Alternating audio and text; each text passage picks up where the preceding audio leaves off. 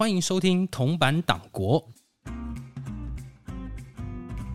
铜板党国是经营党国的补充包，借着铜板班的党产知识，累积出完整的党国历史。大家好，我是党产小编。那么这系列呢，会由党产会的内部的人员向听众朋友们分享本会日常工作中看到的党国背景知识。那么因为呢，党产会在五月的时候啊，在台中办理了一个介绍党产的相关讲座啊，小编怕我们的听众朋友们呢有不小心错过这场活动。所以，小编就在这边邀请了当时本会的讲者来分享一下这一些党产研究的主题。那么这一次我们邀到的是党产会的研究人员雨禅。嗨，各位听众，大家好，我是雨禅。雨禅在呃党产会是研究有关于党营的电影相关事业。那么我们经营党国之前呢，也访问过苏志恒老师，在谈台语电影的压迫。那么想请问一下哦，那所以之前的国民党到底没事要介入电影圈干嘛？这件事情可能要从国民党他经营的党营事业有分为经济事业跟文化事业两个部分开始讲起。那从党产会这边掌握的国民党中央财务委员会出版本党经营各事业概况里面哦，大概在四十三年的时候就有帮他们在台湾的党营事业做分类，那就有分类变成了经济事业跟文化事业。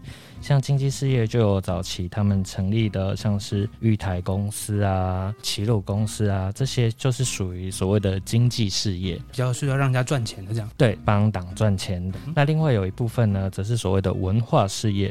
那文化事业就有一些大家非常耳熟能详的公司哦，像是中影、中广、中华日报、中央日报、香港时报等。那听起来大概就可以知道，这个是为党做宣传任务所需要成立的公司哦。中字辈的这样子，香港时报就不是啊，也是。所以呢，这些事业，那它的目的当然就不是为了赚钱，而是帮助国民党做整个宣传事业。电影当然也是。在宣传工作里面，可以占有非常大的角色的部分，所以可能大家知道说，中影曾经有拍过很多的军教片哦，像是《英烈千秋》啊，《剑桥英烈传》啊，《八二三炮战》啊。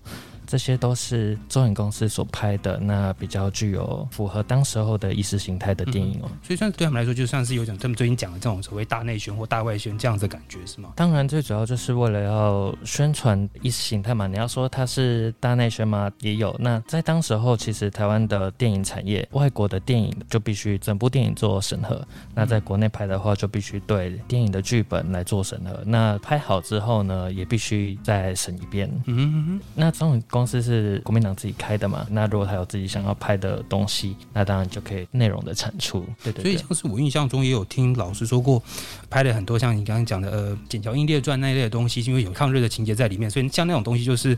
在当初日本跟我们断交的时候，所以他们就拍那样的片去气日本，是这样子吗？也不能说是刻意气啦，但是当然可以说是嗯，因为双方断交的关系，那还有当时候台湾处于国际上不利外交地位的影响，那当然希望能够拍一些电影来振奋人气。那对国民党来讲，他们最大的光辉历史就是二战嘛。哦，OK，所以就可以把这东西搬出来。所以等于说中影就是像这样一个性质，等于说党想要宣传什么东西的时候，那就是。可以叫中影去帮忙拍，那中影基本上它也是党政关系比较好，所以它比民间而言，可能审核部分就比较容易过。那雨禅研究员在台中演讲的时候有提到，像是台中做这样的一些日产戏院，那么可不可以跟我们介绍一下他们的故事？这样子哦，日产戏院，嗯，它是一个非常的 long story。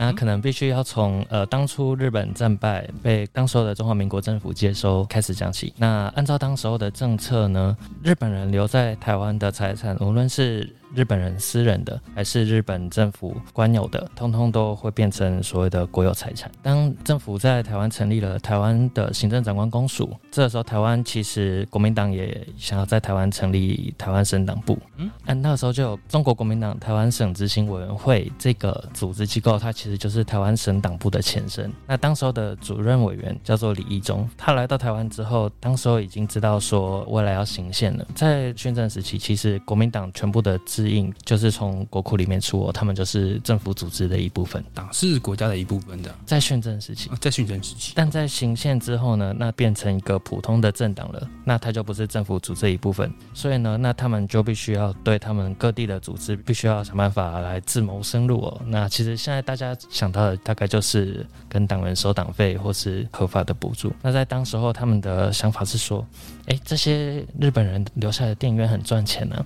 那我现在是靠台湾行政长官公署来出钱来支应我台湾省党部的活动。嗯，未来行宪之后呢，如果说我中国国民党能够拥有这些日产戏院，我就靠我的卖票收入，我就可以支应我的党费。确实眼光不错。嗯，所以当时候省党部的主任委员李一中就跟陈毅就讲好，就新闻到南京的行政院长宋子文那里，来跟他们要求说，呃，希望能够取得这些日产戏院。的确，后来这批日产戏院，呃，也拨给国民党了。过程当中过一些。一下子属于台湾省党部，一下子属于中国国民党的党中央中央党部，大概有几间呢？大概有十九间左右。他们的分类方法，先去盘点各个日产戏院他们的股份。那他们的股份如果是由日本人的股份占大多数过半啊，那他就判定戏院是属于日本人的，不是台湾人的，就把它接收过来。那所以台中的部分就也是其中的一间喽。嗯，台中戏院它的组成呢，它以前是日本人开的日产戏院哦，后来也有台湾省民众的加入，所以当时候呢，日本人的股份跟台湾省民众的股份大概七成跟三成。那其实这当中也有一部分是属于当时候台中市政府的股份，它的土地其实是跟台中市政府承租的，只有这个戏院本身跟这间公司是属于日台合营的企业。后来就被中国国民党接收了，所以等于是说，他的土地是市政府的，然后经营的股份七成是日本人，然后有三成是台湾人的。对，那台中戏院一开始呢，在还没有被呃国民党接收之前呢，是由台湾省行政长官公署的宣传委员会接收。宣传委员会，对，那这个宣传委员会其实就是来接收报纸啊、电影这些宣传事业日本人的财产。初步的管理，在所谓的日产清理还没有完成之前呢，就由他们来管理这些日本人的产业。这个是属于公家机关对吧？呃，这是省的，呃，就是省的省的机关，对，省的机关管理方式其实还蛮初步的。接收好了之后，把财产盘点好，然后出租出去。嗯。所以当时候呢，他们出租给了台湾电影戏剧股份有限公司哦。这间公司其实是战后台湾人成立一家公司，那承租了很多出租的这些日本人的戏院。曾经一度董事长是后来在二二八事件失踪的林茂生先生，他当时候也是这个台湾省整个影剧工会的理事长。那所以中间到底是发生了什么事情？为什么会跑到国民党手上去呢？那时候台湾戏剧股份有限公司承租，那承租了之后呢，后来到了一九三七年年底的时候，这个租约就到期了。那这时候他们就通知出租的各方说，这个产业已经拨给台湾省党部了。所以，如果你们以后要利用的话呢，你们就必须跟国民党省党部、台湾省党部来做承租，房东换人的感觉，这样。对，那这时候的国民党呢，它其实重点是为了要收钱啦，所以呢，那第一个就是换人出租嘛，派人来经营，或者说呢，就是涨租金。所以那时候，其实台湾省影剧工会还有为这件事情还专门。呃，澄清过，也曾经跟宣传委员会说明过。后来台湾省渔军工会也就这件事情有曾经呃在报纸上面有说过，就是移交到省党部之后呢，负担变很重。那他们。其实也没有去考虑当时候的承租人有对于这些战后的戏院做了非常多的修缮跟经营的努力，那就涨了非常多租金，或者甚至他就把承租人换了人，导致于呢他们的损失非常的大。换了房东之后所遭遇的一个非常痛苦的过程，现在好像想想也会有某些既视感。希望这段部分哈给在正在租房子的人不会有太多不好的感觉。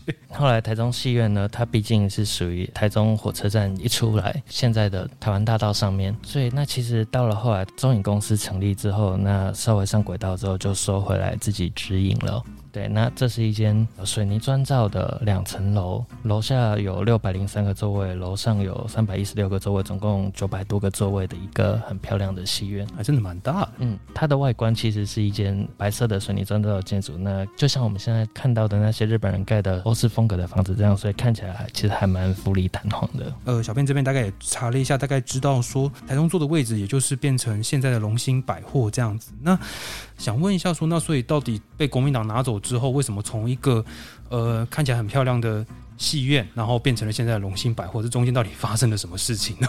如果大家有注意到，我刚刚有说过，呃，这块地是属于台中市政府的，市政府的。对，那它有名古，前这个建筑物也处理了非常久的时间，但是大概到了民国六十六年的时候，因为西园老旧的关系。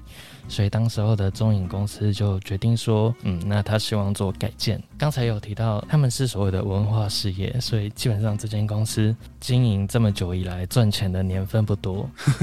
OK，所以没没什么钱就。所以他们当面临到戏院要改建的时候呢，通常的方式就是说，嗯，希望能够找到有一个建商来跟他们一起合建，当金主这样子。对。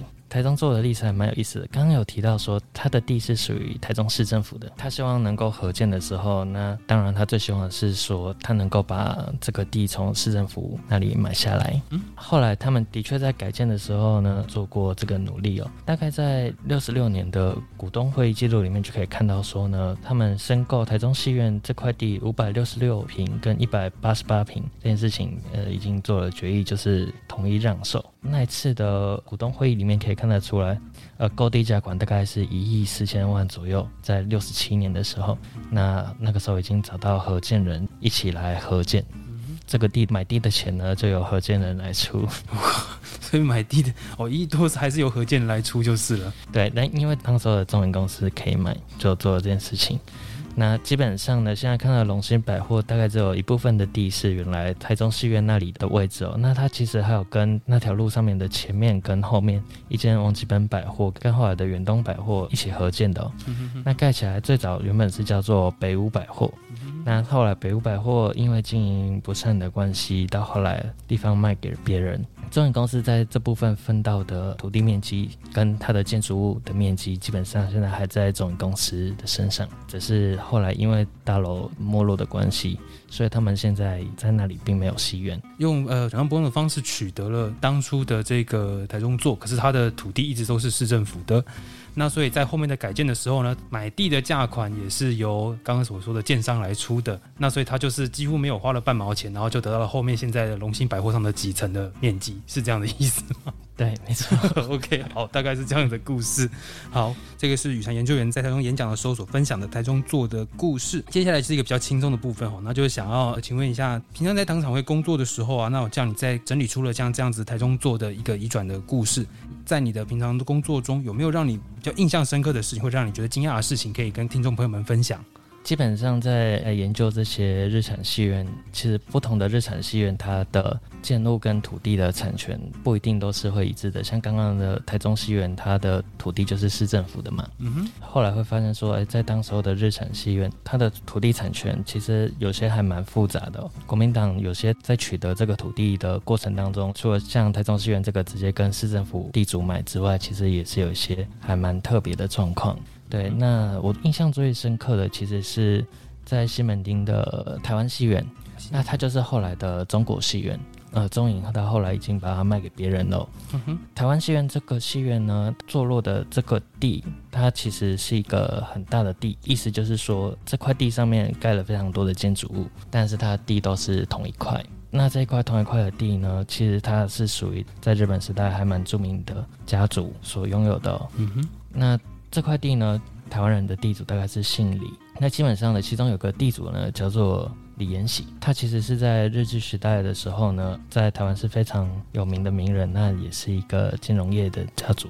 对，所以他还当过台湾的第一银行第一届的监察人。后来因为二二八发生的关系呢，他后来一样跟林献堂一样，就是到了日本。那这位李延喜呢？他还有个公子叫做李泰然，在东京的时候跟一些台湾的青年呢，刊登了一些反对政府的言论。OK，那这位李延禧呢，这块地是属于李家的嘛，所以他也有在这块土地上面有他的持份，是属于他们整个家族。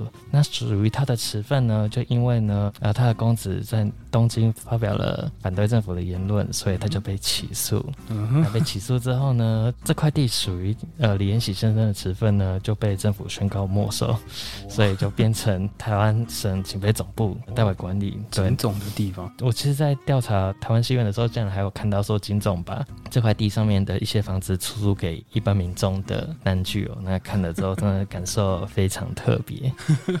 对，所以我没想到说，只是查一个党营事业，竟然还可以查到跟当时候政府的严厉统治一些相关的资料，印象深刻。所以确实，像转型正义的部分，像在党产以及转型正义部分，都还是环环相扣的。那所以这确实也是工作中也会遇到非常有趣的部分。好，那么今天的访谈就差不多到这边。那么对这些内容有兴趣的话呢，党长会还会在各地呃陆续办理相关的讲座。那到时候请大家就不要再错过喽。那如果你喜欢这一集内容，请顺手帮我们评个分。那如果你想要知道更多的党产知识，也欢迎在底下留言告诉我们。今天我们谢谢雨禅研究员，好，谢谢大家。那我们就下集再见喽，拜拜。